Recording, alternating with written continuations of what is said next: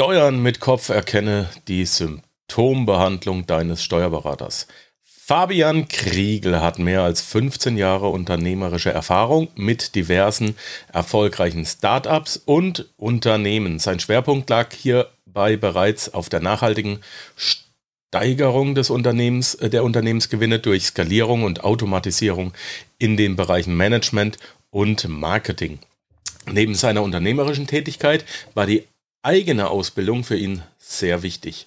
Ein Bachelor-Titel, diverse Auslandserfahrungen und zwei Mastertitel später entschied er sich aufgrund seiner Erfahrung und den damit verbundenen Chancen dazu, seine Ausbildung im Bereich des Steuerrechts weiter zu vertiefen. Als Quereinsteiger bildete er sich über drei Jahre fort, um anschließend eines der schwersten Staatsexamen Deutschlands erfolgreich zu absolvieren, die Steuerberaterprüfung. Ganz bewusst entschied er sich gegen eine bereits zugesagte Stelle als Doktorand an einer der renommiertesten Universitäten Europas um das hieraus entstandene Expertenwissen und die damit verbundene unternehmerische Erfahrung an andere Unternehmer weiterzugeben.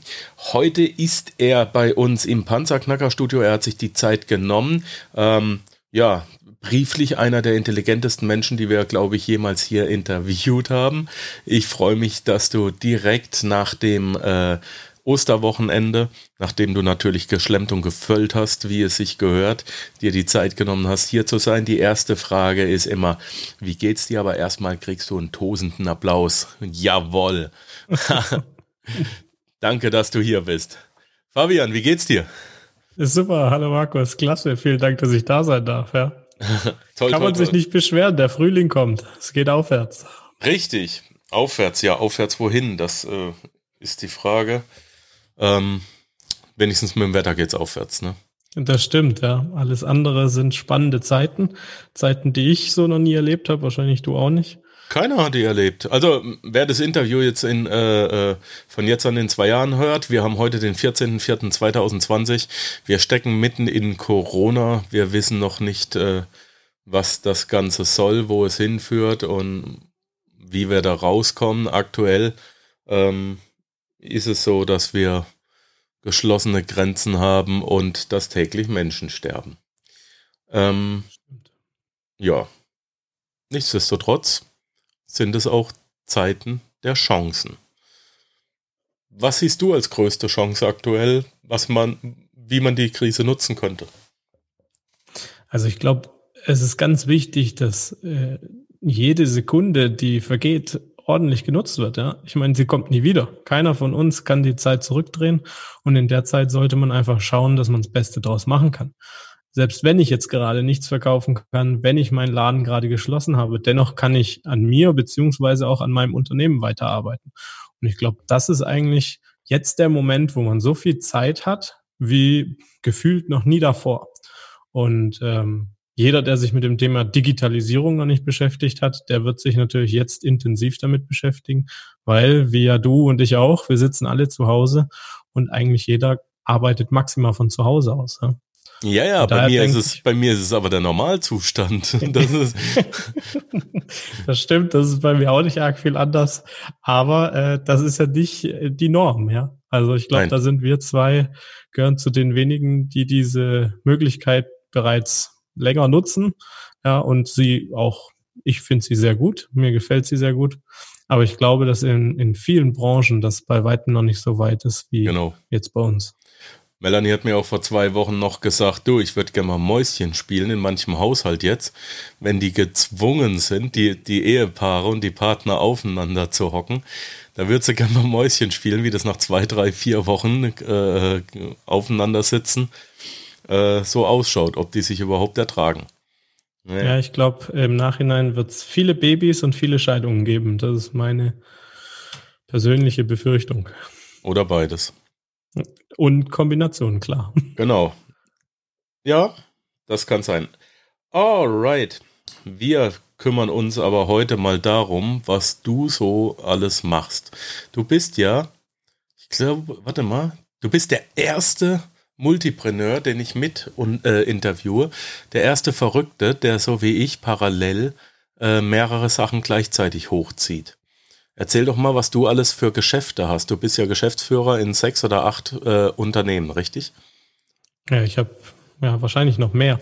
Also meine, meine drei Bereiche sind eigentlich das Thema selber Unternehmer sein, ne, natürlich in verschiedenen Bereichen, dann das Thema Immobilien, Immobilieninvestment und zu guter Letzt das Thema Steuern, Steuergestaltung, Steueroptimierung. Das sind so die drei Bereiche, die mich tagtäglich beschäftigen. Vom Grundsatz her habe ich sehr früh angefangen, habe mit 15, 14, 15 mein erstes Unternehmen gegründet.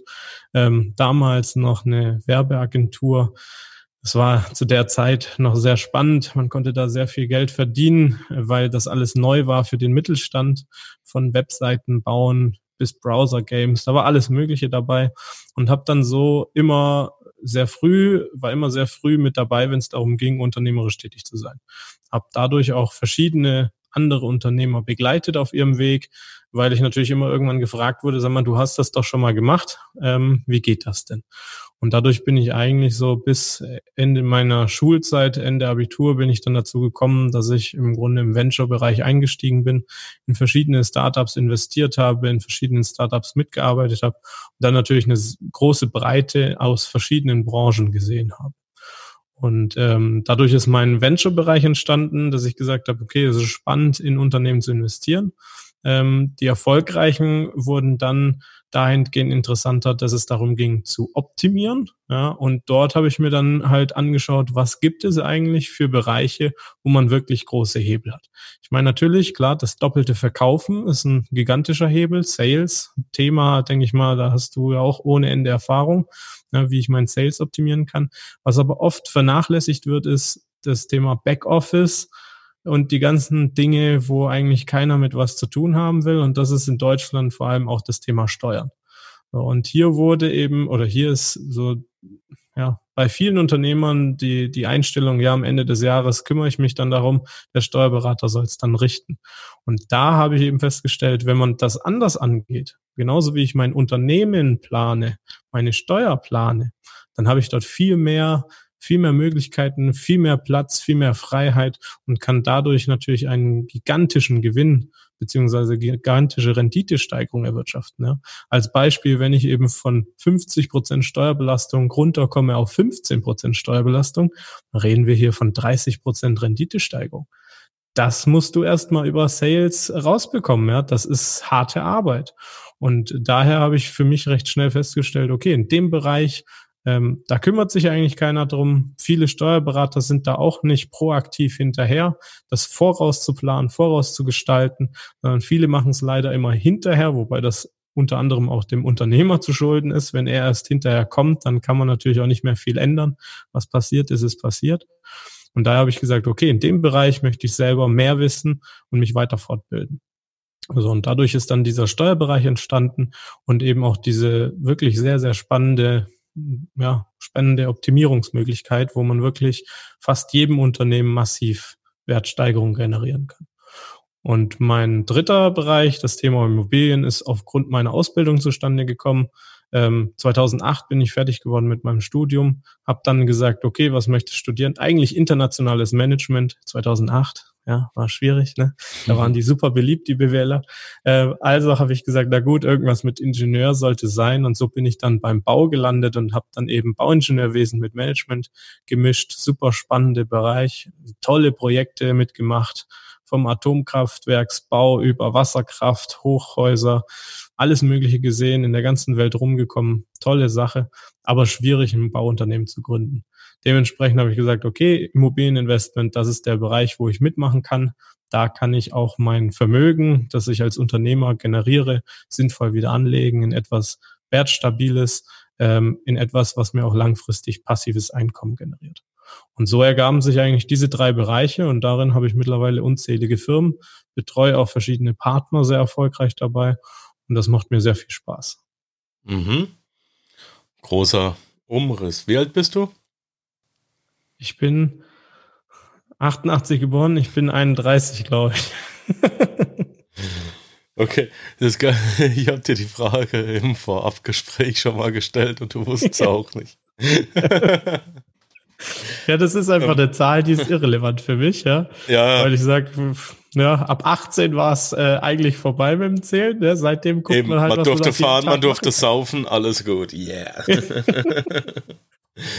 ähm, wenn du, wenn du so viele Projekte hast, so viele Projekte steuerst, ich meine, ich kenne die Antworten für mich selbst, aber was mich dann auch mal interessiert, wie gehst du an solche Projekte ran? Okay, also für mich ist immer ganz wichtig, ein Ding, was ich auch schmerzlich lernen musste, ist immer, man sollte das Steuerrad selber in der Hand haben. Ja? Das heißt, wenn ich irgendwo mitmache, wenn ich meine Zeit in etwas rein investiere, dann muss ich derjenige sein, der das Sagen hat. Ich arbeite sehr gerne mit anderen Menschen. Ich arbeite mit sehr, sehr vielen Menschen. Ja, solange es aber mein persönliches Projekt ist, muss ich immer weiterhin sicherstellen, dass ich auch letzten Endes Kapitän und Steuermann in der ganzen Sache bin. Das ist für mich eine ganz wichtige Sache. Und dann das Zweite ist, ähm, es ist mittlerweile mehr ein Bauchgefühl, als dass äh, ich sage, da habe ich harte Kriterien, wonach ich schaue. Äh, Chancen gibt es ohne Ende.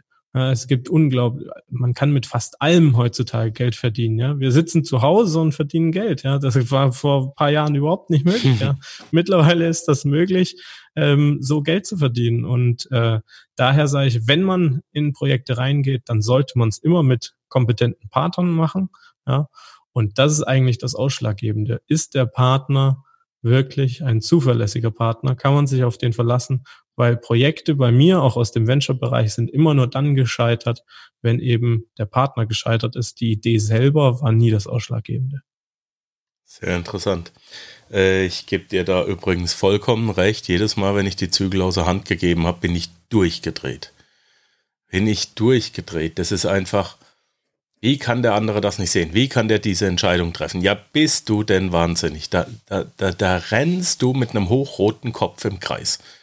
Ähm, äh, ja. ja. Ich habe es noch nie so ausformuliert für mich, aber es ist tatsächlich so, dass ich, ähm, ich möchte eigentlich immer die Verantwortung abgeben, aber es geht einfach nicht. Ich kann es einfach nicht machen, weil dann, äh, ähm, ich weiß im Voraus, dann gibt es eine Bruchlandung. Ähm, und wie triffst du dann Entscheidungen? Ähm, wonach gehst du vor? Ähm, wenn du, wenn du dich zum Beispiel fragst, ist, ist das Ding lukrativ oder wie, wie triffst du eine Entscheidung, in ein Projekt reinzugehen? Also für mich gibt es immer äh, eine wichtige Unterscheidung am Anfang. Mache ich ein Projekt, um es in Exit zu treiben? Das heißt also, stecke ich Zeit rein und irgendwann äh, gehe ich dann raus und verkaufe das ganze Thema oder gehe ich rein und sage, ich baue mir langfristig was auf. So, und da ist eigentlich auch der große Unterschied zwischen diesen, sag ich mal, zwei Branchen, ja, Venture Capital und Immobilien. Äh, Startup war eigentlich immer die Thematik oder war für mich, habe ich auch so lernen müssen, die Thematik, wenn du in ein Unternehmen investierst, hast du immer unglaublich viel Arbeit. Das heißt, wenn du wirklich dann irgendwo ähm, die Zügel abgibst, dann musst du das über einen Exit treiben, ja, und dadurch generieren. Und bei einer Immobilie hingegen hast du halt das Laufende, die laufenden Einnahmen, die wirklich interessant sind. So, und wenn ich für mich überlege, okay, macht das Ganze Sinn, macht es Sinn, sich damit zu beschäftigen, dann bin ich mittlerweile an dem Punkt, dass ich eben vermehrt auf den zweiten äh, Part abfahre, das heißt langfristige Rendite, ne, und nicht mehr auf das Thema hinaus bin, möglichst mit viel Arbeit in kurzer Zeit irgendwo ein, ein Exit heranzutreiben. Ja? So, und das ist eigentlich, äh, glaube ich, sehr wichtig, dass man sich darüber klar wird, was man, was man möchte. Ähm, hm, wie stellst du fest, oder ähm, ich wollte auf was anderes raus, wie äh, Gibt es eine Art und Weise, wie du dir vorher ausrechnest, was du äh, an, an Rendite haben willst? Ähm, so explizit nicht. Also ich stelle mir grundsätzlich immer zwei Fragen, wenn ich an die Dinge herangehe. Und das eine ist, was bringt es mir eigentlich überhaupt? Ja? Ähm, als großes Beispiel, man kann sich über verschiedene Probleme Gedanken machen. Die Frage ist immer, bringt es mich irgendwo weiter? Also zum Beispiel Corona. Ist Corona real? Was passiert übermorgen, wie kann es weitergehen. Ich bringe mir überhaupt nichts mehr darüber, einen Gedanken zu machen. Genauso wie darüber zu spekulieren, ob eine Firma oder ein Investment irgendwann mal eine Rendite erwirtschaftet. Ja, das kann keiner von uns sagen. Das heißt, für mich ist diese Frage, was bringt es mir, erstmal das Allerrelevanteste. Und nur wenn ich die beantworten kann, dann komme ich auf den zweiten Punkt zu. Was, was kann ich was muss da rauskommen, ja? Fabian? Was muss da rauskommen bei was bringt es mir? Ähm, wenn die Rendite nicht so ganz interessant ist oder, oder kein Killerkriterium, was kann es dir noch bringen, dass du trotzdem sagst, ist eine interessante Sache? Also wenn es Rendite nicht ist, dann ist es Learnings. Ja, also ich habe viele Dinge gemacht, um Dinge zu lernen. Ja, das hast du ja auch in meiner Historie schon vorgelesen. Äh, ich habe sehr viel verschiedene Dinge studiert, hab sehr, war sehr viel am Reisen, habe alles Mögliche gemacht. Ähm, letzten Endes ist es dann das private Learning. Das heißt, entweder es geht um die Rendite, ja, oder es geht darum, etwas zu lernen, was ich später an, anwenden kann, oder einfach auch um Lebenserfahrung.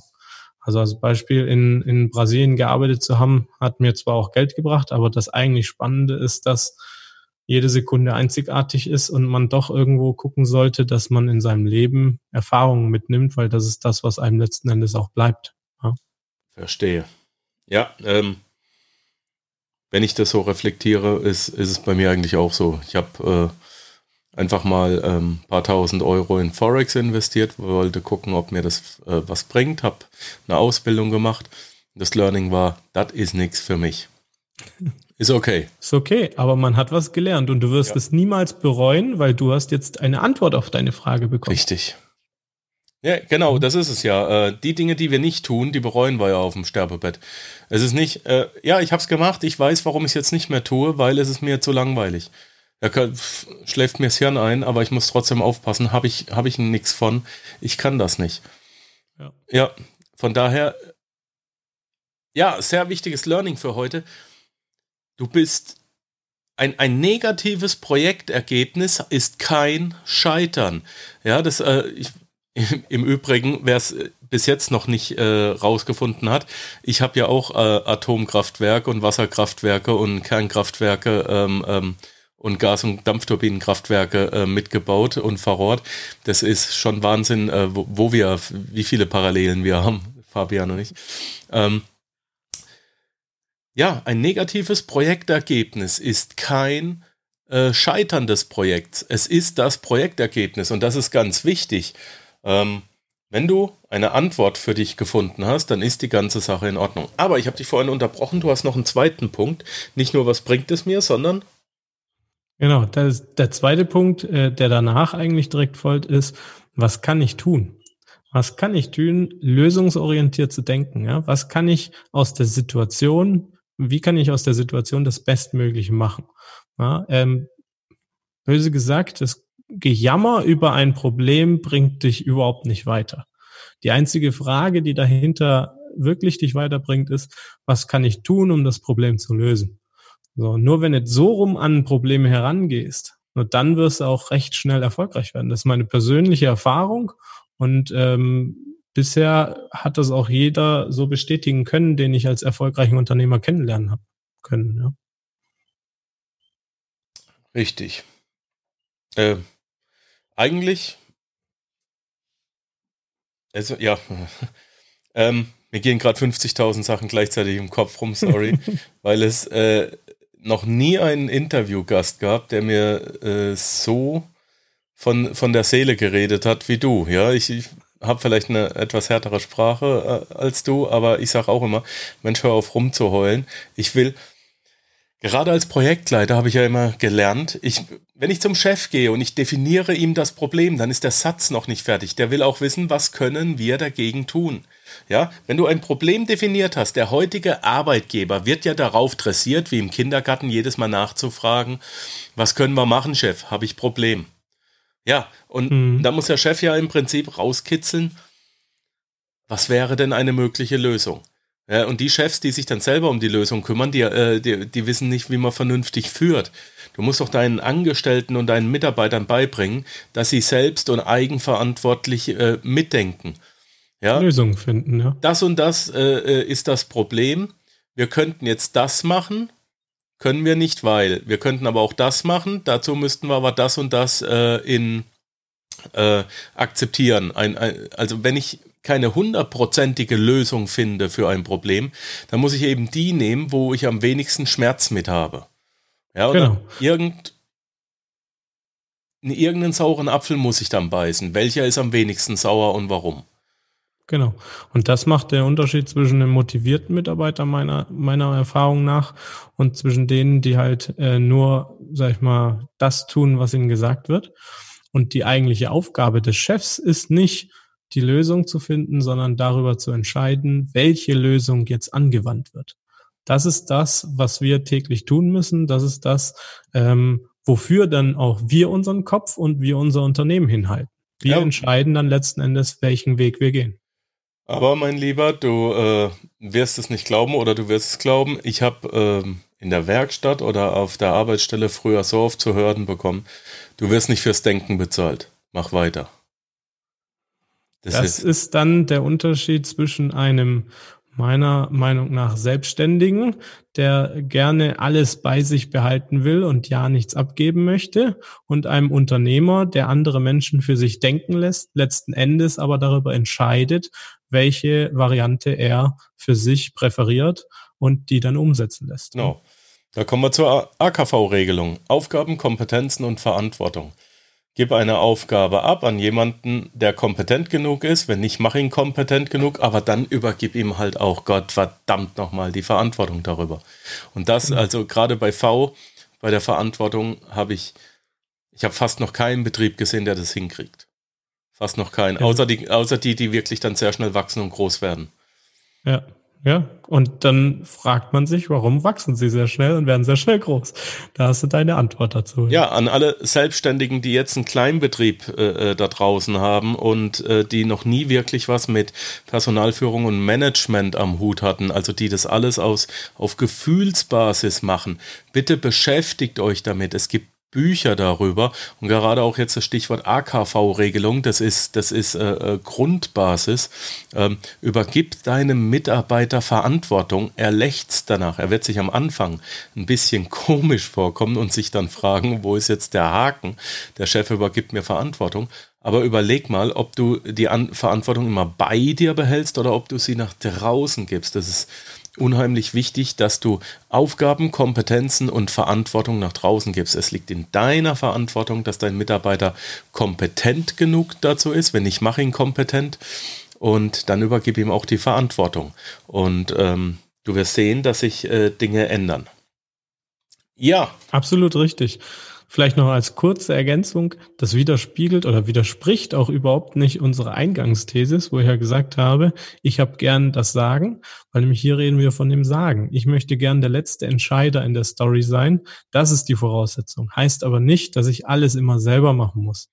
Und ich glaube, so, denke ich mal, ergibt sich da ein gutes Bild, ja. Äh, ein runder Abschluss, wenn man eben sagen kann, okay, ich bin derjenige, der über die Lösung entscheidet, aber die Lösung muss ich nicht alle selber entwickelt haben. Ja. Was kann ich tun? Und das ist die Frage, die du als Chef deinen Mitarbeitern stellst. Lieber Mitarbeiter, das ist das Problem. Was können wir tun? Ja, sag mir bitte alle Lösungen. Und wenn du Mitarbeiter bist, künftig deinem Chef äh, sagen, nicht nur das Problem definieren, sondern auch zwei, drei Lösungsvorschläge. Ich denke, wir, wir können das, das, das tun. Ich schlage vor, dass wir das tun, weil. Ja, und auch eine Begründung. Und dann läuft die Sache, dann läuft die Sache geschmiert und das ist, glaube ich, äh, das, was ich als Wunschmitarbeiter habe. Und so möchte ich aber auch geführt werden als Chef. Ja, ähm, ja finde ich sehr gut. Wie gehst du an große, große Probleme ran, ähm, die fast nicht zu bewältigen sind? Viele Leute kapitulieren vor großen Problemen im, äh, äh, im Betrieb, weil sie, weil, weil die, der pure Berg sie schon fast erschlägt.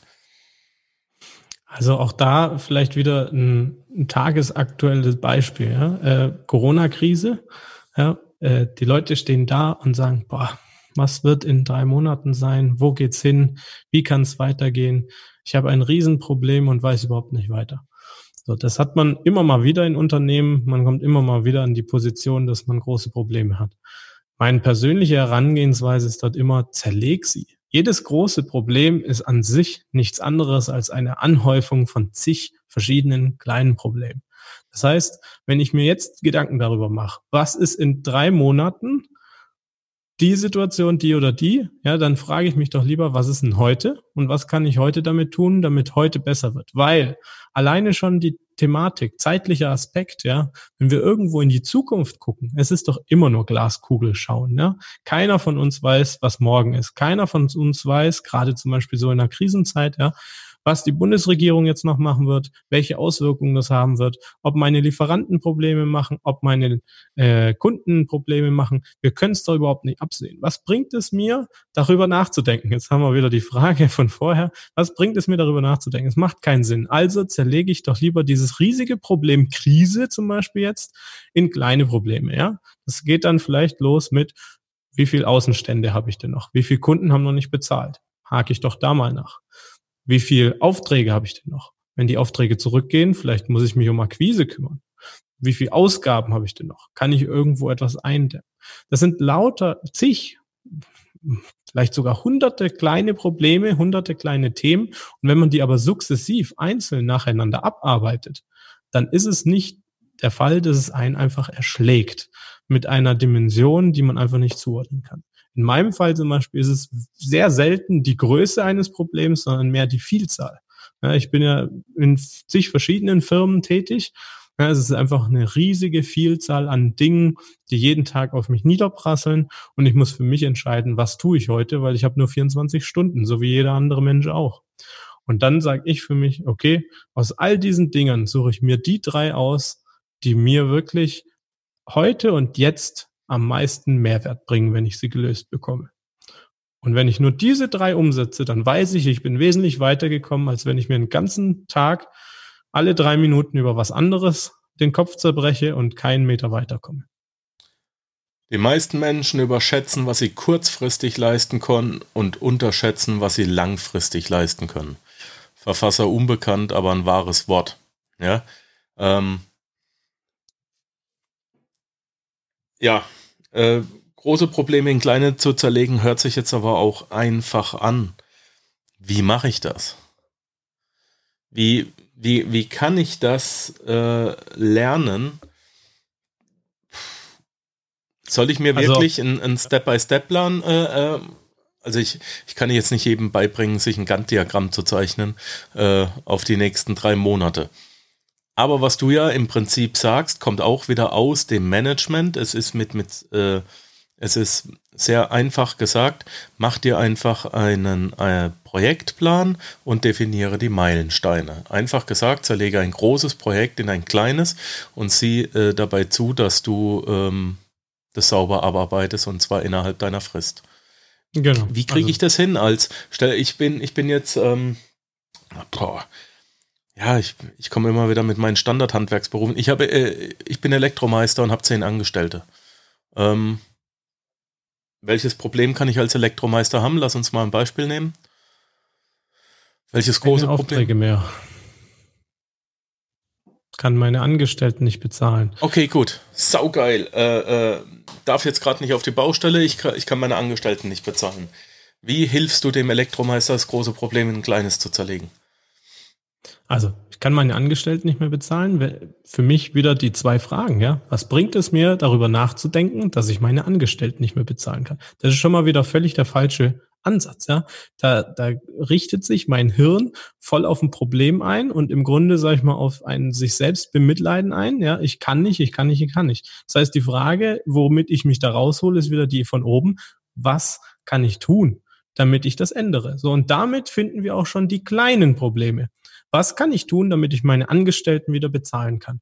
Okay, heute jetzt in der aktuellen Situation, ich könnte zum Beispiel einen Soforthilfeantrag stellen, kriege ich Geld vom Bund. Ich könnte Kurzarbeit beantragen, dann kriegen die wenigstens Geld vom Staat. Ich könnte äh, schauen, ähm, dass ich gegebenenfalls woanders tätig werde. Das heißt, wenn ich sie nicht mehr auf die eine Baustelle schicken darf, vielleicht aber noch auf eine andere, ja, weil die vielleicht draußen ist und eben nicht in geschlossenen Räumen stattfindet vielleicht müsste ich auch mal eigentlich dringend meine Einfahrt pflastern, ja, und das wollte ich schon seit drei Jahren machen. Ja, da könnte ich sie auch vielleicht mal für verwenden. Es gibt unglaublich viele Dinge, und man muss sich einfach darüber oder darauf konzentrieren, was kann ich tun? Ja, und damit haben wir schon zig kleine Probleme, weil nämlich im Endeffekt haben wir jetzt noch nichts gelöst, ja. Weil Kurzarbeit bedeutet, jetzt haben wir das kleine Problem, okay, ich muss mich um Kurzarbeit kümmern. Bedeutet wieder, was kann ich tun, damit ich Kurzarbeit bekomme? Naja, da muss ich einen Antrag ausfüllen. Okay. Was kann ich sonst noch tun, damit ich nachher das Kurzarbeitergeld bekomme? Naja, ich kann mit der Behörde mal reden. Ich kann mich darüber informieren. Ja, und jetzt haben wir das Thema Kurzarbeit wieder in kleinere Brocken zerteilt. Ich informiere mich, ich rufe bei der Behörde an und frage nach, wie es funktioniert. Ich fülle den Antrag aus. Zack. Jetzt haben wir, wenn wir das dann an einem Tag machen, haben wir was bewirkt. Und zwar an dem großen Problem. Wenigstens einen kleines, kleinen Teil von dem großen Problem haben wir begangen. Und so ist persönlich meine, ähm, sag ich mal, einfache Herangehensweise, große Probleme in kleine zu zerstückeln. Immer zu, einfach nur zu schauen, was kann ich tun, ähm, damit das wieder gelöst wird. Und dadurch entstehen wieder die einzelnen kleineren Probleme und da mache ich das immer wieder, immer wieder, bis ich dann an dem Punkt bin, wo ich dann einfach nur noch umsetzen muss.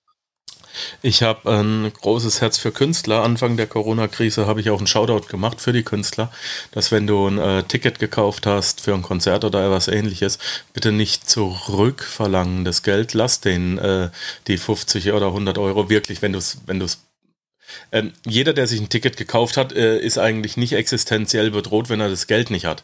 Also ich meine, das mhm. Geld wäre ja nach dem Konzert ewig gewesen. Von daher auch hier nochmal der Aufruf, lasst den Künstlern und den Veranstaltern ihr Geld. Wir wollen hinterher wieder ins Theater, wir wollen hinterher wieder äh, in, in Musicals auf Konzerte gehen und äh, die haben jetzt gerade ein richtiges Problem und ich finde es halt auch gut, wenn ich beispielsweise äh, sehe, wie gerade Künstler in der aktuellen Krise nach vorne schauen und eben ähm, äh, ja, Wohnzimmerkonzerte geben, kostenlos, aber ich würde halt auch vorschlagen, dass die da 10 Euro oder so für nehmen.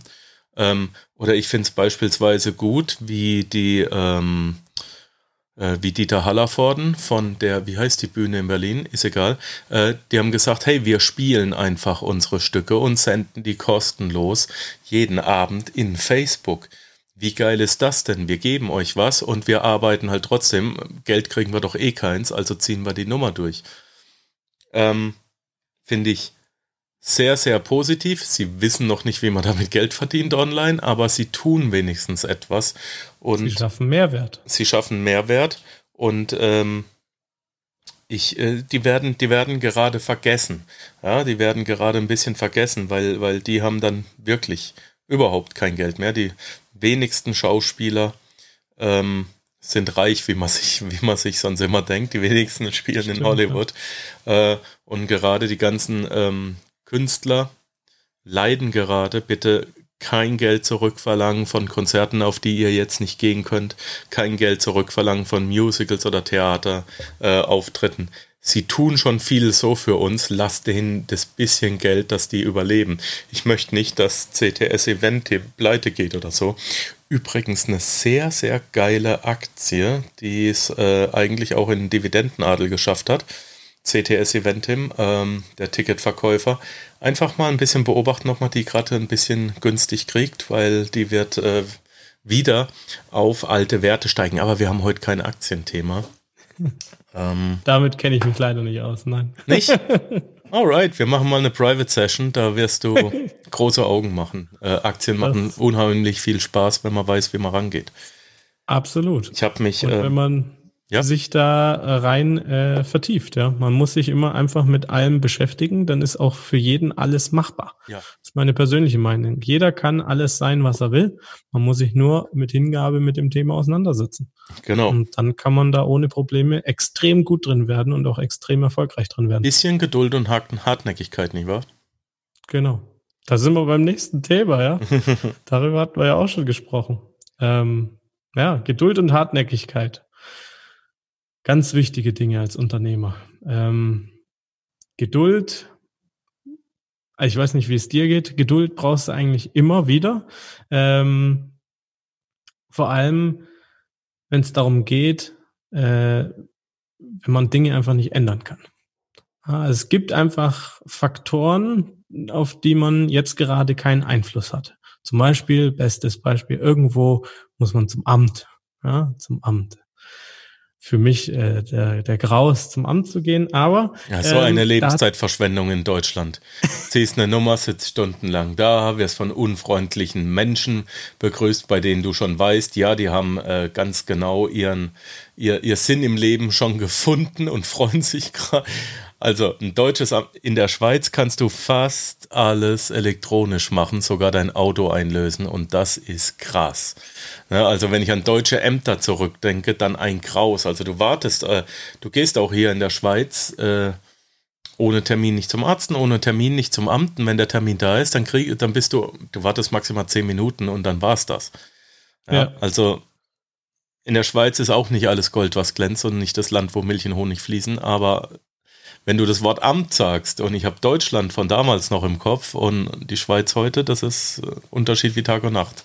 Da muss ich eine Lanze brechen, aber ein deutsches Amt, hol dir mal ein paar Nummernschilder. In Deutschland. Ja. In der Schweiz kriegst du die mit der Post ziehen, zugeschickt. Du, äh, pass auf, in der Schweiz rufst an, ah, ich komme wieder von Kuchenbacken auf Arschbacken und zurück, aber in der Schweiz rufst du deinen Versicherungsvertreter an, gibst ihm die Daten deines Autos durch, in dem Moment ist das Auto versichert und die Versicherung meldet es elektronisch ans Straßenverkehrsamt und zwei Tage später hast du deine Nummernschilder im Briefkasten liegen. Ja. Warum geht das nicht? Aber ist egal. Ja, ist kompliziert. Ja. Bei uns musste, bei uns sitzt du da eine Weile. Ähm, sitze ich auch immer mal wieder. Und mhm. genau da kommt das Thema, ja, Geduld. Äh, ich meine, das ist jetzt ein, ein Beispiel, aber es gibt immer wieder, wo man, wo man angewiesen ist auf andere, ja. Und da ist es oftmals so, dass man eben Geduld zeigen muss. Ähm, sei es aus dem Grund, weil derjenige vielleicht auch einfach unglaublich viel zu tun hat, ja, dann äh, darf man dem schon nicht böse sein, dass man vielleicht nicht unbedingt der, der wichtigste und erste Ansprechpartner jetzt ist. Gerade jetzt in der Krise zum Beispiel unglaublich viele haben Schwierigkeiten, ihren Banker zu erreichen, ihren Steuerberater zu erreichen. Ja, und dann versetzt euch mal in die Lage, ja, wenn ihr jetzt vielleicht nicht gerade das größte Mandat, nicht der größte Kunde seid, nicht die 100 Millionen Schulden bei der Bank habt, dann seid ihr halt momentan einfach nicht die wichtigsten für ihn. Und wenn ihr, ganz ehrlich, wenn ihr in der Situation wärt, ihr würdet es doch genauso machen, ja, ihr würdet euch erstmal um das Wichtigste kümmern. Und deshalb mein Hinweis, statt sich darüber zu ärgern und sich aufzuregen und äh, drüber zu fluchen, Geduld haben. Ja, wir kommen nicht drum rum, dass wir einfach nicht das Zentrum des Universums sind, jeder einzelne von uns. Also kommen wir nicht drum rum, einfach Geduld zu beweisen und unsere Zeit lieber positiv mit irgendwas einzusetzen. Gleich wieder zur Frage von oben, was kann ich tun? Nimm dir ein Buch mit, nimm dir ein Tablet mit, wo du einen Online-Kurs drauf hast, wo du einen Podcast hören kannst, wo du irgendwas tun kannst, dass die Zeit sinnvoll verwendet ist. Vielleicht kannst du auch online irgendwas auf deinem Tablet ausfüllen für deine Firma. Whatever. Aber bitte nicht das Handy mitnehmen und dein Geschäftsgespräch lauthals in dieser Halle verkünden, sodass die anderen 30, die auch warten, dann äh, mitbekommen, wie wichtig du bist. Ähm, stimmt, ja. Ja, und so, wieder, wieder zurück darauf zur Frage. folgt dann der nächste Punkt eigentlich, ja, Hartnäckigkeit, ja. Ihr könnt zwar nichts tun, es macht auch keinen Sinn, sich groß darüber den Kopf zu zerbrechen, aber zumindest eine gewisse Hartnäckigkeit solltet ihr bringen. Vor allem, wenn ihr wisst, ihr seid davon abhängig. Ja, also wenn ihr dieses doofe Nummernschild einfach braucht, ja, dann bringt die Geduld mit, aber guckt auch danach, dass ihr irgendwann mal drankommt. Ja, ähm, Beispiel irgendein Geschäftspartner, ihr wisst genau, er hat viel zu tun. Es ist meistens so, die Guten haben immer viel zu tun. Dann ist es okay zu sagen, okay, er braucht lange, aber wenn er dann nicht innerhalb von drei Tagen oder sowas liefert, ja, dann bin ich auch so hartnäckig und frag danach und frag dann einfach jeden zweiten Tag nach, bis ich dann eben mein Problem gelöst bekomme. Weil wenn du es nicht tust, wenn du nicht hinter deinem Problem her bist, dann ist es kein anderer. So, und wenn das natürlich geht, das noch zu automatisieren, das ist natürlich die Krönung, weil dann brauchst du noch weniger Zeit für sowas. Zum Beispiel Terminvereinbarung. Super gruselig, man muss einen Termin finden, damit man miteinander einen Termin findet. Ja, heutzutage über Calendly oder sonstige Tools kann man das ja einfach easy online äh, ermöglichen. So hat man sich unglaublich viel Zeit erspart bei der Zeitfindung. Ja, äh, ich empfehle auch immer einen elektronischen Terminkalender. Der muss Google sein. Google ist dezentral, also nicht den Kalender von Outlook nehmen, nicht den Kalender von iTunes nehmen, nimm den Google-Kalender, damit kannst du die anderen Kalender äh, verbinden, dass die das dann auch drin haben. Der Google-Kalender hat unglaublich viele Vorteile. Auch an alle, die jetzt zu Hause sitzen, nutzt die kostenlosen Google-Tools. Die können, Google stellt dir so viele Tools zur Verfügung, dass du ein komplettes Büro damit betreiben kannst. Es ist Wahnsinn, aber darüber kann ich auch mal eine Episode machen. Ähm, den Google-Kalender nutzen, Calendly damit verbinden, Sache erledigt und du hast immer deine Termine auf dem Kalender, äh, auf dem Handy, ich persönlich mache das, ich tue das. Dieser Termin hier, ähm, das äh, mit Fabian, er musste sich bei mir in einem Tool eintragen und dieses Tool checkt mehrere meiner Kalender, mehrere gleichzeitig, ob ich denn äh, an dem und dem Zeitpunkt Zeit habe. Und er kann dann checken, äh, dann und dann habe ich Zeit, dann würde es mir passen, bei Markus auch. Bam, wir machen ein Interview. So laufen alle meine Termine ab, weil mein Leben und auch deins sicher, Fabian, wird vom Terminkalender bestimmt, zumindest das berufliche. Manchmal trägt sich sogar meine Frau ein und sagt, wir müssen jetzt einkaufen. ist kein Witz, ist kein Scheiß. Gib mir mal einen Link, ich will mich hier eintragen. Was willst du? Wir müssen einkaufen. Muss ich da mit? Ja, du musst mit. Warum? Ja, weil du hast einen Termin da im Kalender. Ich sage, ah, ja, dann. Sie will es halt nicht immer alleine machen und ähm, ja, ja ist auch verständlich. Ähm, Absolut. Ähm, Calendly hast du schon genannt, kann man sich anschauen. Damit habe ich auch angefangen. Inzwischen bin ich bei Book Like a Boss. Damit, äh, da habe ich mir über AppSumo mal eine Lifetime-License geholt und äh, es ist Book Like a Boss ist also Calendly 2.0, da kann ich mir sogar bezahlte Termine noch eintragen lassen. Und wenn du ein Beratungsunternehmen, ein äh, äh, sonstiges Unternehmen hast, dann machst du nun mal, äh, dann kannst du da ganz einfach einen bezahlten Termin eintragen lassen.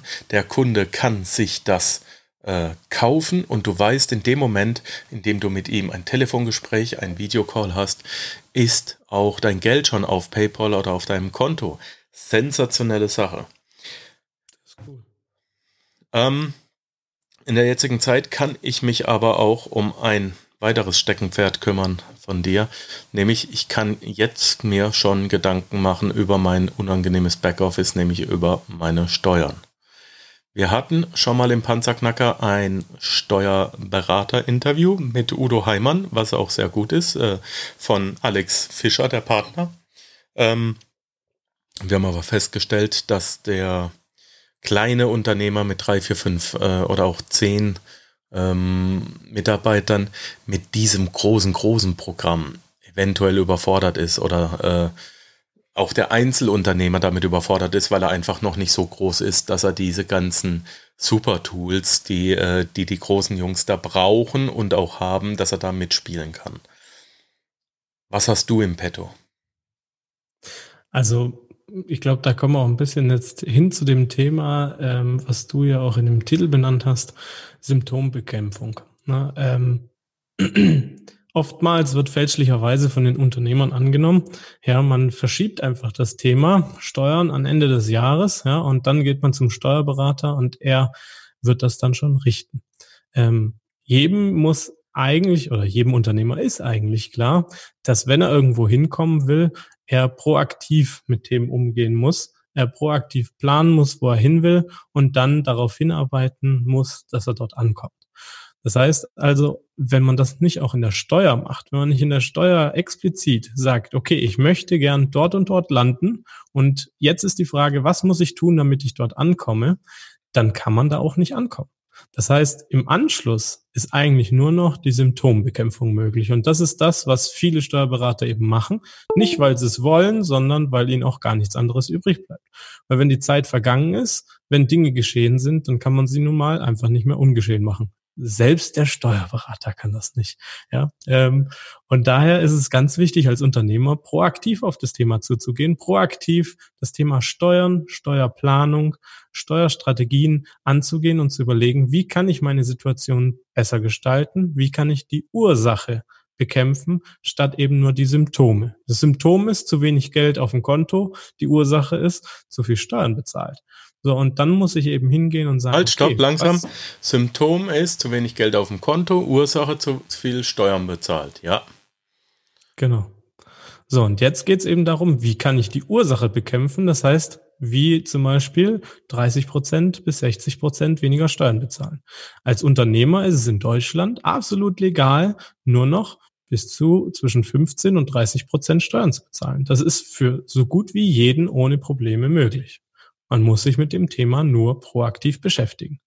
Das heißt, jeder, der irgendwo als Einzelunternehmer durch die Geschäftswelt läuft und seine, sag ich mal, über den Daumen 50 Prozent an Steuern abgibt, der verschenkt einfach jedes Jahr, jeden Tag circa 30 Prozent seiner Gewinne. Und das muss eben nicht so sein. Und hier ist eben nur die Lösung, beschäftige dich mit den Ursachen. Beschäftige dich damit, dass du zu viel Steuern bezahlst. Auf je, egal welche Art und Weise, ja. Du hast gerade von dem Kollegen gesprochen, die haben ein gigantisches System aufgebaut, echt genial durchdacht. Es ist halt nur nicht explizit für jeden zugänglich, weil es halt ein sehr großes System ist. Ja, für die passenden äh, Unternehmer, die dementsprechend hohe Umsätze, Gewinne fahren, das ist ein tolles System. Für den kleineren ist es halt einfach ein bisschen zu groß. Ja, da schießen wir halt mit Kanonen auf Spatzen. Das macht nicht unbedingt Sinn. Aber auch die haben Möglichkeiten, ihre Situation zu verbessern. Sie müssen sich eben nur mit dem Thema einmal selber beschäftigen oder eben jemanden finden, der sich mit diesem Thema explizit beschäftigt. Bei der normale Steuerberater ist es im Regelfall nicht. Mach mal ein Beispiel. also, kleines Beispiel. Ähm, zwei kleine Beispiele. Mhm. Wenn du als Unternehmer ein Kind hast, irgendwann ist es bei fast jedem soweit, ähm, dann hast du die Möglichkeit, 225.000 Euro 225.000 Euro völlig steuerfrei aus deinem Unternehmen zu holen in, in, Deutschland. Schweiz kann ich nicht sagen, wir beschäftigen uns nur mit Deutschland. Aber wir reden hier von 225.000 Euro deiner Gewinne, die du aufgrund deines Kindes aus deinem Unternehmen steuerfrei rausholen kannst. Das sind bei einem Steuersatz von 50 Prozent circa 100.000 Euro Steuern, die du sparen kannst. Wir reden hier nicht von Peanuts. Das ist so ein, in Anführungsstrichen, kleiner, kleines, kleines Tool, ja, eine kleine Ergänzung zu der großen Strategie. Die große Strategie basiert darauf, dass eben nicht nur jetzt für einen Bereich sich eine Lösung zu überlegen, sondern eben für deinen, sag ich mal, die nächsten fünf bis zehn Jahre eine Strategie zu entwickeln, die dich massiv optimieren kann.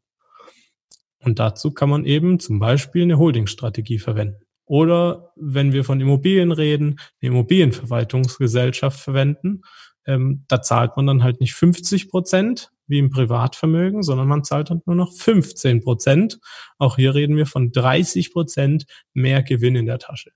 Ja, bei 100.000 Euro im Jahr an Gewinn reden wir dann halt nicht von 50.000 Euro Steuern, sondern wir reden von 15.000 Euro Steuern. Das sind 30.000 Euro, die man da jedes Jahr sparen kann. Auf die nächsten zehn Jahre hochgerechnet reden wir davon 300.000 Euro. Und wenn man dort eben verschiedene dieser einzelnen Strategien kombiniert, diese einzelnen Tricks und Tools kombiniert, dann kommt man bisher garantiert. Ich habe jedem Unternehmer, den ich treffen konnte, konnte ich garantieren, dass er über 100.000 Euro Steuern sparen kann in den nächsten fünf bis zehn Jahren. Ohne Probleme. Wenn man die jetzt auf die Seite packt, dann kommt auch noch mal was anderes dabei raus. Genau, das ist natürlich der, der Clou bei der Sache. Ja. Dieses Geld steht zur Verfügung, zum Beispiel zum Aufbau eines Vermögens. Ja, Reinvest, Zinseszinseffekt. Wir reden hier davon, dass sich das halt gigantisch potenziert, ja, weil all das generiert ja wieder neue Einnahmen, die wiederum optimiert sind. Das heißt, das ist die wirklich allereinfachste Betrachtungsweise, die wir hier ziehen. Und selbst da reden wir schon mehr, von mehreren Zehntausend oder über hunderttausend Euro, die du sparen könntest. Ohne das wirklich mit komplexen Algorithmen oder Hochrechnungen zu verbinden. Ja, dann wird es ja noch viel besser. Mhm. Was ist, was ist das erste, und Wichtigste, was ich falsch machen kann, wozu du rätst, äh, was anderes zu tun. Also, ähm, was ist die aus deiner Sicht sinnvollste Art und Weise, wenn sich jemand in der Selbstständigkeit eine Firma gründen möchte? Welche Rechtsform sollte er in Deutschland wählen? Ist es die GmbH, wenn man das Geld dazu hat? Nein, würde ich nicht sagen. Es kommt massiv auf die persönliche Situation an. Es kommt massiv darauf an, wo du erwartest, innerhalb von einem Jahr oder innerhalb der nächsten fünf Jahre zu sein. Ähm, vielen Startups rate ich dazu, ins Einzelunternehmen zu gehen, weil wenn sie nicht innerhalb eines Jahres in exorbitante Größen ähm, wachsen, ja, dann kann man über einen äh, sehr schönen äh, Umwandlungstrick dort wirklich nochmal eine positive Steuersparnis rausholen. Ja, dann reden wir davon, dass man pro Kopf circa 50 bis 100.000 Euro nochmal steuerfrei zusätzlich rausholen kann, wenn man das Ganze umgestaltet. Das heißt, es ist wirklich nicht so, dass man sagen kann, hier gibt's eine Lösung und die passt für jedermann. Das ist einfach nicht der Fall. Was ich als wichtiges Unternehmer äh, oder als Unternehmer meinen wichtigsten Beitrag dazu sagen kann, ist eigentlich, geh hin und hol dir Rat. Aber hol dir bitte Rat von all denjenigen, die es schon mal gemacht haben und wissen, wovon sie sprechen. Also ein großes äh, pauschalisiertes Beispiel jetzt, ja. Wenn du zu deinem Steuerberater gehst und ihn fragst, was er von der Holding hält, und er dir daraufhin 15 oder 30 Minuten erzählt, wie toll sie ist oder wie schlecht sie ist, dann schau dir bitte danach oder besser davor an, hat er denn selber eine Holding? Wenn ich zu dir gehe und du mir sagst, der Immobilien, du musst kaufen wie verrückt und ich frage dich, hast du jemals eine Immobilie gekauft? Und du sagst nein, was würde ich dann tun? Schreiend davonrennen. Und so solltest du das auch in diesem Bereich machen, in dem Steuerbereich. Es gibt unglaublich viele, die irgendetwas beraten, aber nie selber gemacht haben. Und dann frage ich mich, warum haben sie es nicht selber gemacht, wenn sie es aber beraten?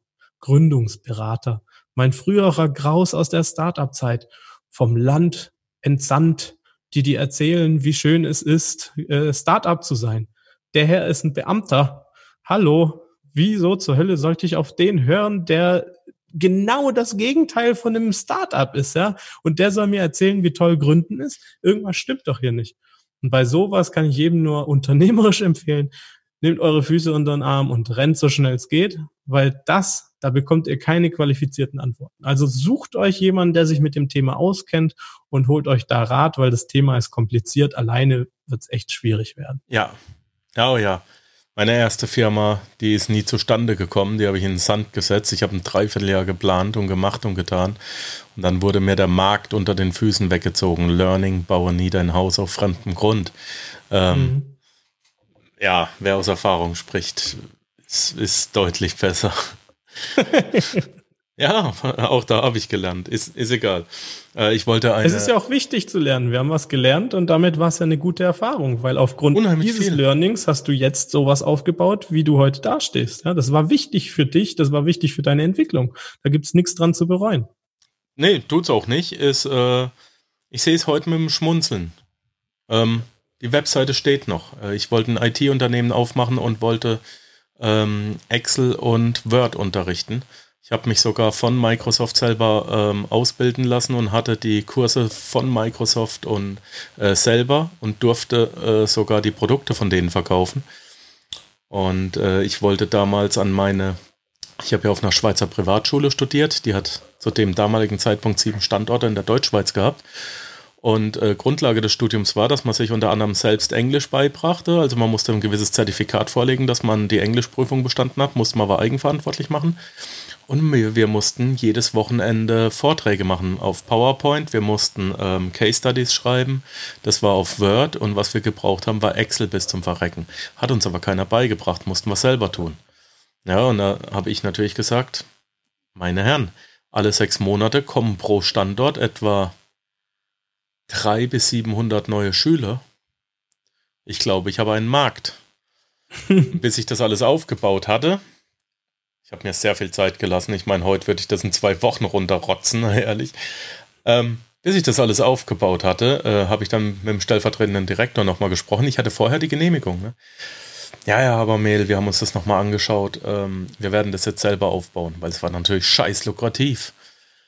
Ja, ich hätte ja 1500, äh, 1500 Franken genommen pro Schüler äh, damit er acht Wochen lang Excel lernen darf und, und Word. Das Geile war sogar, pass auf, Fabian, oh, pass auf, pass auf, wenn ich heute drüber nach, oh, jetzt tut's wieder weh. Ich hatte von, nein, kein Scheiß, Mann. Ich hatte ich hatte einen deutschen Universitätsprofessor, der dieses Thema gefressen hat. Und der hat sogar für seine Studenten speziell Word, PowerPoint und Excel-Kurse äh, äh, kostenlos erstellt. Die gibt es heute noch, die habe ich sogar noch. Und den habe ich angerufen und habe gefragt, ey, darf ich dein Zeug unterrichten? Und er sagt, ja, wenn du sagst, dass es von mir ist.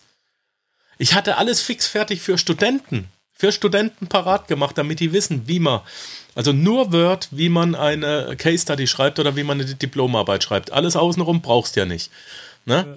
Und das hatte ich alles fertig und habe sogar von einem, und der Kurs, die Kurse waren geil.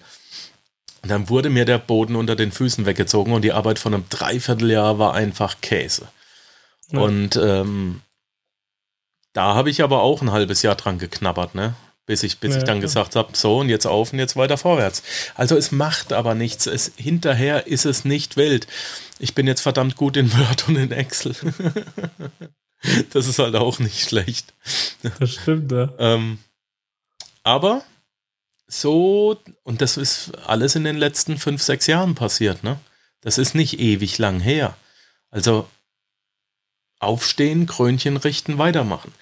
Ähm, Absolut richtig, ja. Ist so. Ja, du, ein Kind lernt laufen, indem es ständig auf die Schnauze fällt. Ja? ja? Guck dir mal ein Kind an. Wenn das liegen bleiben würde nach dem ersten Mal, dann würde es dann immer noch heute durch die Gegend droppen. Ja? Genau. Das Leben funktioniert so. Äh, durch Fehler lernt man und dann sollte man sie halt nicht mehr wieder begehen. Das ist alles, was man daraus lernen sollte. Ja? Aber es ist überhaupt nichts Schlimmes, äh, dass ein Fehler passiert oder dass was schief geht. Das gehört einfach zum Leben dazu. Denke ich auch. Wenn du mal an eine Schreinerei denkst, an eine Bäckerei, Konditorei, Elektromeister, Maurer, äh, Maurer ähm, Unternehmen, was sind die drei größten Steuerfehler, die die machen? Aufgrund mangelnder Beratung oder äh, äh, Nichtwissens. Was, was, was ist so das Heftigste, was dir einfällt? Also, ja, da, da gehen wir jetzt sehr ins Detail rein. Ähm, ganz schlimmes Thema ist Betriebsausspaltung. Darüber könnten wir drei Stunden reden. Das ist der Super-GAU. Im Endeffekt, wenn es schief läuft, hast du den Wert deiner Firma zu versteuern, als ob du ihn verkauft hättest. Super, super super Sache, super GAU. Ähm, da hängen ganz viele Handwerksbetriebe drin in sowas. Dann, warum das, spalten die auf? Haben die das, äh, warum sollte man sowas beraten bekommen? Das hängt immer zusammen, sobald eine Immobilie und ein Unternehmen zusammentreffen und beides dir oder deiner Familie irgendwie gehört. Dann ist man da super gefährlich dran, weil wenn das beendet wird, dann wird so getan, als ob du alles verkauft hättest. So, und dann äh, sind da halt ganz schnell Summen und du darfst eine Steuer auf etwas bezahlen, was du aber überhaupt nicht monetarisiert hast. Ja, du machst weiter, du hast beides noch, aber vielleicht hast du deinen Betrieb aufgegeben, du hast jetzt noch äh, die Innereien des Betriebs, du hast auch noch das, äh, die Immobilie, aber der Staat sagt, na gut, du hast ja jetzt aufgehört, jetzt äh, zahl mal so, als ob du alles verkauft hättest. Das ist der Supergau. Also das ist eins der schlimmsten Dinge, die passieren kann. Ist aber ein extremer Spezialfall, hängen aber sehr viele wirklich drin. Ähm, deshalb immer beraten lassen. Die Thematik ist, sucht euch einen guten Berater, der wirklich proaktiv mitgestaltet und geht frühzeitig auf die Berater zu. Ja, habt keine Angst davor, dass die Geld kosten, weil letzten Endes ist es günstiger, lieber denen das Honorar zu bezahlen, als nachher die teuren Fehler zu bezahlen. Und ja, ich weiß, es ist nicht ganz einfach, aber mein Tipp, sucht euch halt jemanden, der es schon getan hat. Dann seid ihr mit recht zuverlässiger Sicherheit bei einem, der sich auskennt.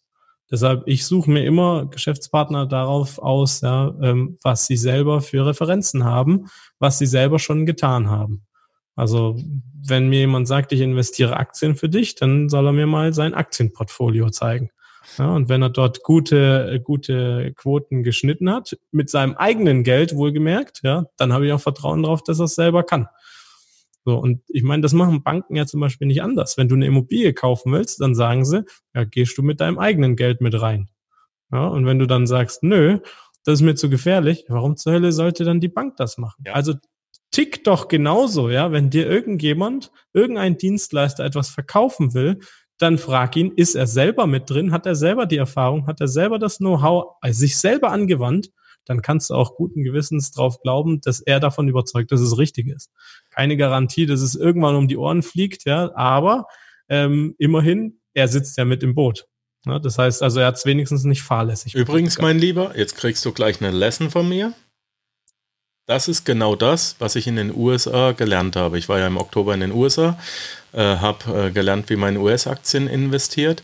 Und genau das, was du jetzt gesagt hast, das wurde uns da auch genauso beigebracht. Geh hin, du kriegst als erstes einen Paper Trade Account, ja, also äh, kannst du üben.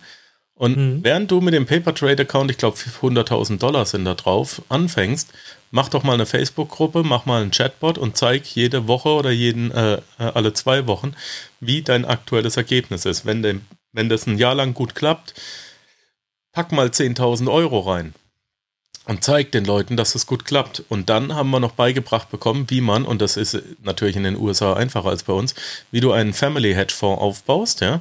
Und dann kannst du ähm, wenn die Leute es mögen ähm, und sehen, dass du dauerhaft konstant Gewinne damit machst, dann können die Leute ebenfalls 10.000 Dollar in diesen Account reinpacken. Das ist ein Copy-Trade-Account, der macht alles genau das, was dein Original-Account macht. Und dann kannst du die hatchen. Ist total eine geile Nummer. Wie geht man in eine Aktie rein? Äh, weil du gerade gesagt hast, such dir denjenigen aus, der das genauso macht. Und äh, wir haben beigebracht bekommen, dass es nicht, also ich weiß nicht, inwiefern du dich auskennst, aber es gibt ja die Fundamentalanalyse und die technische Analyse. Fundamental, wir gucken uns die Firma an sich an. Technisch, wir gucken uns die Charts an. Und äh, so. Und es gibt ja immer diejenigen, die sagen das eine oder das andere. Und wir haben ihm beigebracht bekommen, erst das eine, dann das andere. Weil mhm. sonst macht das keinen Sinn. Und es gibt vier Grundregeln, die vier M's, Meaning Mode, äh, Meaning Mode, äh, Management und Margin of Safety. Also hat die Firma für dich eine Bedeutung. Und äh, das Management ist ganz, ganz wichtig, weil beim Management untersuchen wir den CEO persönlich und im Idealfall auch noch den CFO. Und wenn du zum Beispiel eine Firma hast wie äh, Warren Buffett's Berkshire Hathaway und du weißt, dass Warren Buffett nur 100.000 Dollar im Jahr verdient, mhm.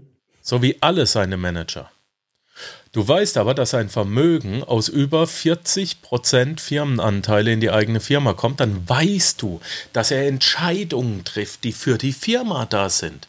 Und dass er kein Geldritter ist, ja, kein, kein äh, äh, äh Pfennigknecht, der nur Entscheidungen trifft, dass er jetzt schnell ähm, ein, einen guten Bonus bekommt, ja.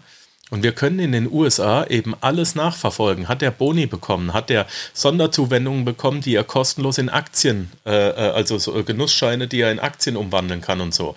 Hat Warren Buffett in seinem Leben noch nicht einmal gemacht, nicht einmal genutzt. Und solche CEOs willst du, weil dann weißt du, dass die für die Firma entscheiden. Ja, das ist das Gleiche in Grün. Wenn du weißt, wo du diese Infos herbekommst, wenn du weißt, wie du diese Infos nachschauen kannst, indem du zum Beispiel mal die Briefe der Vorstandschaft an die Aktionäre liest und wenn mal mhm. was nicht geklappt hat, das ist super interessant. Warren Buffett übernimmt Eigenverantwortung. Er sagt, mhm. liebe Leute, das und das war geplant, das haben wir nicht erreicht. Ich entschuldige mich hiermit, ich mach's wieder gut. Das und das ist mein Plan. Das habe ich versaut, das war meine Nummer, tut mir leid. Alle anderen, ja, man muss ja mal äh, äh in Betracht ziehen, das und Cell und jenes und überhaupt, und außerdem war Corona. Verstehst? ja. Wenn, und, und es ist so logisch, aber keiner bringt es dir bei. Ich habe das noch nie von jemand anderem gehört, außer jetzt in den USA von Phil Town, dass man sich einfach mal anguckt, wie verhält sich denn der CEO, wie verhält sich der, ja. der Kopf der Schlange. Und das ist so wahnsinnig logisch. Und äh, wenn du das alles gemacht hast, äh, die vier M's durchgearbeitet hast, das ist Arbeit, das dauert Stunden, das ist Arbeit, das dauert Tage. Dann erst guckst du, wie sind denn die Charts, weil danach äh, kannst du dir ausrechnen, was ist die Firma aktuell wert, äh, was bin ich bereit zu zahlen, was ist der Wert der Firma, was ist der Preis der Firma und was bin ich bereit zu zahlen. Und ja. ähm, danach fühlst du dich so sicher wie, wie beim Schuhe kaufen. Und das ist eine wunderbare Sache, auch hier, also bei Aktien. Äh, wenn du Aktien lernen willst, bei dem, der es tut, wenn du Immobilien lernen willst, bei dem, der es tut. Und wenn du halt äh, äh, Steuern auf Immobilien oder auf ein Unternehmen sparen willst, dann vielleicht mal bei dem, der es tut. Da bist du übrigens einer davon. Ähm, panzerknacker-podcast.com slash Steuern sparen. Da kommt man mal auf eine Webseite, die äh, Fabian äh, erstellt hat. panzerknacker-podcast.com slash Steuern sparen. Einfach zusammengeschrieben. Schaut euch das mal an. Meldet euch bei Fabian. Äh, ihr könnt da einen Termin oder in Kontakt mit ihm treten, mit seinem Team. Und äh, da kann man dann einfach mal kostenlos nachschauen, äh, kann er dir was bieten? Kann er was für dich tun? Das, das kostet nichts, das ist alles äh, unverbindlich. Und ähm, eventuell kann er auch für dich eine Steuerstrategie äh, hinführen ähm, oder aufbauen und ihr könnt da gemeinsam was unternehmen, unabhängig davon, dass du wo lebst? Ich wohne am Bodensee. Genau. Und äh, das kann man aber auch heutzutage online bis nach Berlin, bis Hamburg, bis Bremen tragen, ist überhaupt keine Sache. Absolut kein Problem. Wir arbeiten mit Unternehmern deutschlandweit beziehungsweise über die Grenzen hinaus. Ähm, das ist gar kein Ding, ja. Und wie du gesagt hast, auf der Webseite könnt ihr euch gerne eintragen. Wichtig, wir gucken immer vorher, ob wir euch einen Mehrwert liefern können. Deswegen haben wir ein Telefonat miteinander. Das kostet absolut nichts.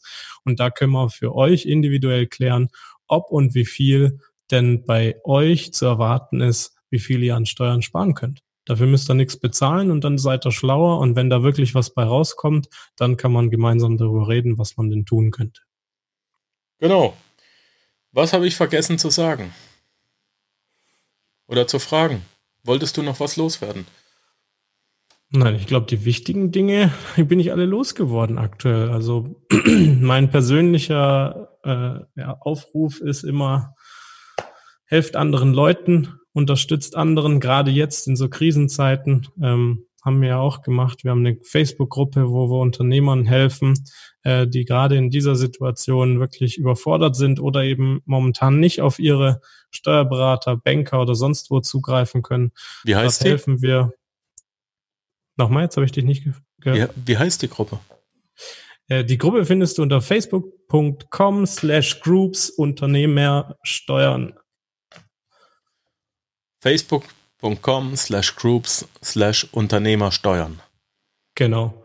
Und da drin helfen wir Unternehmern gerade in der Situation, wie sie halt ihre Liquidität steigern können und wie sie eben auch das Thema Steuern ähm, nachhaltig anschauen können. Momentan ist es äh, ein, eine schnell- oder kurzfristige Maßnahme ist, Steuerzahlungen können gestundet werden, Vorauszahlungen können herabgesetzt werden, führt aber früher oder später dazu, dass man es irgendwann zahlen muss. Ja, und wenn am Ende des Jahres all das nachbezahlt werden muss, was ihr sonst über ein Jahr verteilt zahlt, dann wird das heftig werden. Und dementsprechend ist auch hier die, die Thematik, die dahinter steckt, nicht nur die Symptome bekämpfen, sondern die Ursachen bekämpfen. Also schaut euch an, was ihr steuerlich optimieren könnt, sodass ihr euch gerade in solchen Situationen besser aufstellen könnt, damit ihr danach nachhaltig durchstarten könnt und eben auch langfristig wieder erfolgreich sein könnt.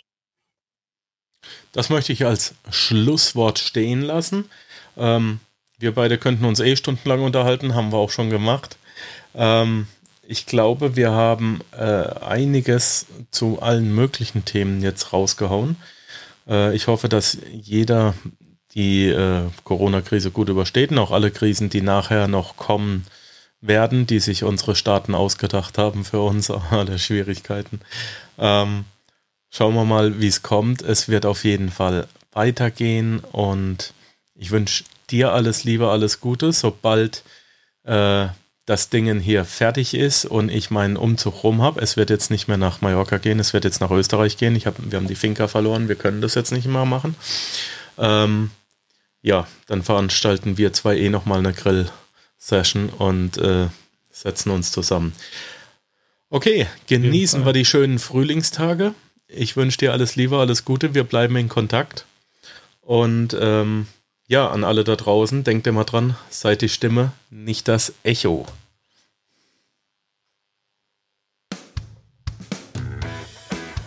Ja, das war es leider auch schon wieder für heute. Ich danke dir fürs Zuhören. Die Informationen, die du in dieser Episode erhalten hast, werden natürlich wie immer durch die zusätzlichen Informationen in den Show Notes auf www.panzerknacker-podcast.com ergänzt. Schau einfach mal rein. Dies ist eine Markus Habermehl Produktion. Bitte besuche mich auch nächste Woche wieder für eine weitere Folge vom Panzerknacker Podcast.